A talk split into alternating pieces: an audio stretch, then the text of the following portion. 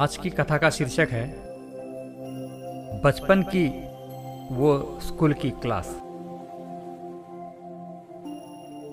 बचपन में स्कूल के दिनों में क्लास के दौरान शिक्षक द्वारा पेन मांगते ही हम बच्चों के बीच रॉकेट गति से गिरते पड़ते सबसे पहले उनकी टेबल तक पहुंचकर पेन देने की अघोषित प्रतियोगिता होती थी। जब कभी मैम किसी बच्चे को क्लास में कॉपी वितरण में अपनी मदद करने, पास बुला ले तो मैडम की सहायता करने वाला बच्चा अक्कड़ के साथ अजीमो शाह शहनशाह बना क्लास में घूम घूम कर कॉपियाँ बांटता और बाकी के बच्चे मुँह उतारे, गरीब प्रजा की तरह अपनी बेंच से ना हिलने की बाध्यता लिए बैठे रहते।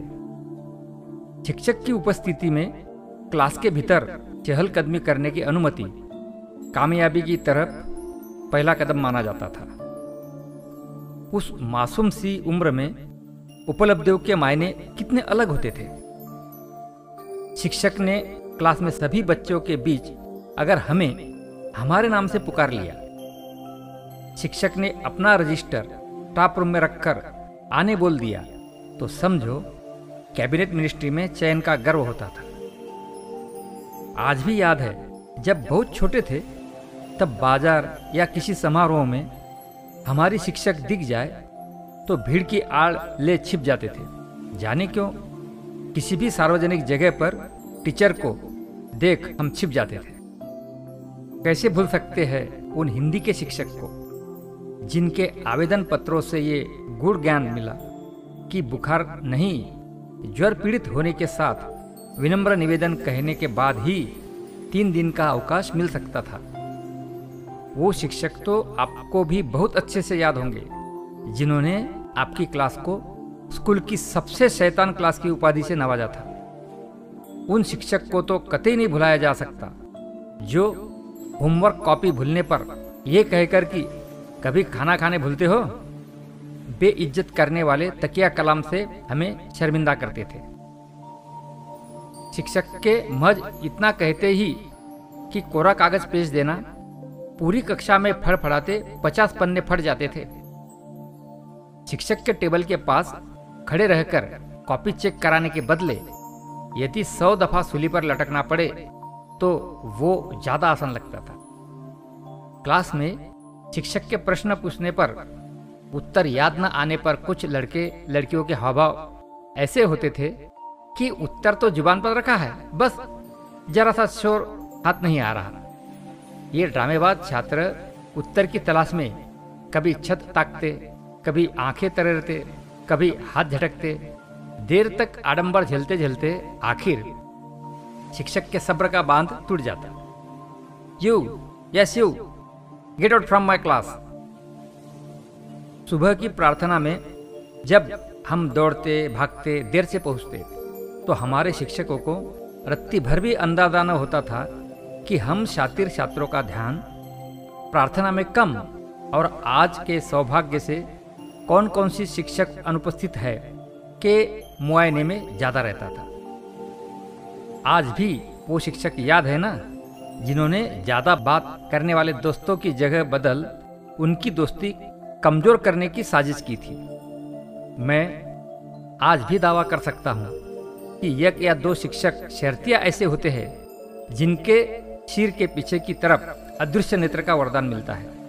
ये शिक्षक ब्लैक बोर्ड में लिखने में व्यस्त रहकर भी चीते की फुर्ती से पलटकर कौन बात कर रहा है का सटीक अंदाज लगा लेते थे। वो शिक्षक याद आए या नहीं, जो चाक का उपयोग लिखने में कम और बात करते बच्चों पर भला फेंक शैली में ज़्यादा लाते थे। हर क्लास में एक ना एक बच्चा होता ही था, जिसे अपनी बुद्धिमत्ता का प्रदर्शन करने में विशेष महारत होती थी। और ये प्रश्न पत्र थामे, एक अदा से खड़े होते थे।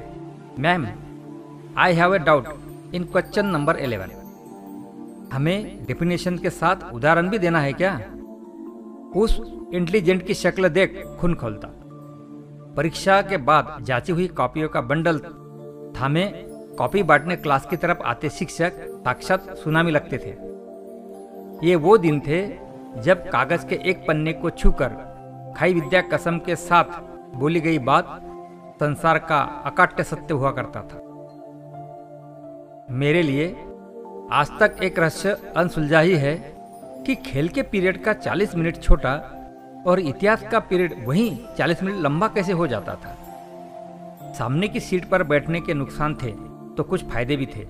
मसलन चाक खत्म हुई तो मैडम के इतना कहते ही कि कोई भी जाओ, बाजू वाली क्लास से चाक ले आना। सामने की सीट में बैठा बच्चा लपक कर क्लास के बाहर, दूसरी क्लास में मे आई कमिन कह सिंघम एंट्री करते। सरप्राइज़ चेकिंग पर हम पर कॉपियाँ जमा करने की बिजली भी गिरती थी। सभी बच्चों को चेकिंग के लिए कॉपी टेबल पर ले जाकर रखना अनिवार्य होता था। टेबल पर रखे जा रहे कॉपियों के ऊँचे ढेर में अपनी कॉपी सबसे नीचे दबा आने पर तूफ़ान को जरा देर के लिए टाल आने की तसल्ली मिलती थी। वो निर्दयी शिक्षक जो पीरियड खत्म होने के बाद का भी पाँच मिनट पढ़ाकर हमारे लंच ब्रेक को छोटा कर देते थे। चंद होशियार बच्चे हर क्लास में होते हैं, जो मैम के क्लास में घुसते ही याद दिलाने का सेक्रेटरी वाला काम करते थे। मैम, कल आपने होमवर्क दिया था। जी में आता था, इस आइंस्टाइन की औलाद को डंडों से धुन के धर दो। तमाम शरारतों के बावजूद, ये बात सौ आने सही है कि बरसों बाद उन शिक्षक के प्रति स्नेह और सम्मान बढ़ जाता है। अब वो किसी मोड़ पर अचानक मिल जाए तो बचपन की तरह अब हम छिपेंगे तो कतई नहीं। आज भी जब मैं अपने विद्यालय या महाविद्यालय की बिल्डिंग के सामने से गुजरता हूँ तो लगता है कि एक दिन था जब ये बिल्डिंग मेरे जीवन का अभिन्न हिस्सा थी। अब उस बिल्डिंग में न मेरे दोस्त है, न हमको पढ़ाने वाले वो शिक्षक। बच्चों को लेट एंट्री से रोकने गेट बंद करते स्टाफ भी नहीं दिखते। जिन्हें देखते ही हम दूर से चिल्लाते थे। गेट बंद मत करो भैया, प्लीज़। वो बूढ़े से बाबा भी नहीं हैं, जो मैम के हस्ताक्षर लेने, जब जब लाल रजिस्टर के साथ हमारी क्लास में घूमते तो बच्चों में खुशी की लहर छा जाती। कल छुट्टी है।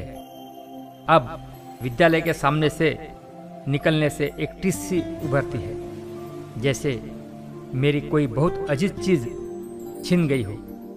आज भी जब इस इमारत के सामने से निकलता हूँ तो पुरानी यादों में खो जाता हूँ।